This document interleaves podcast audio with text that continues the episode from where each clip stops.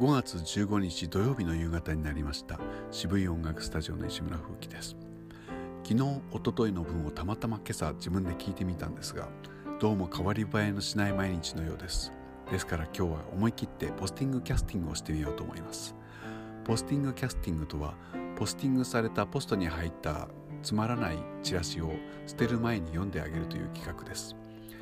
これはデザイナーさんそれから広告主さんそして印刷屋さんそれからポスティングやったおじさんの労をねぎらうための企画です。それでは時間いっぱい聞いてください。コロナは茶番。大学はコロナで閉鎖する。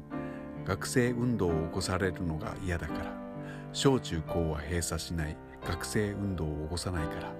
新宿ではクラスターが出る。これから再開発するから。かっこ歌舞伎町は特に池袋ではクラスターが出る。これから再開発するから。渋谷ではクラスターが出ない。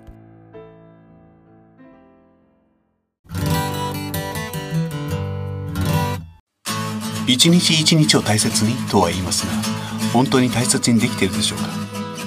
誰も答えを教えてはくれないし確かめてもくれません。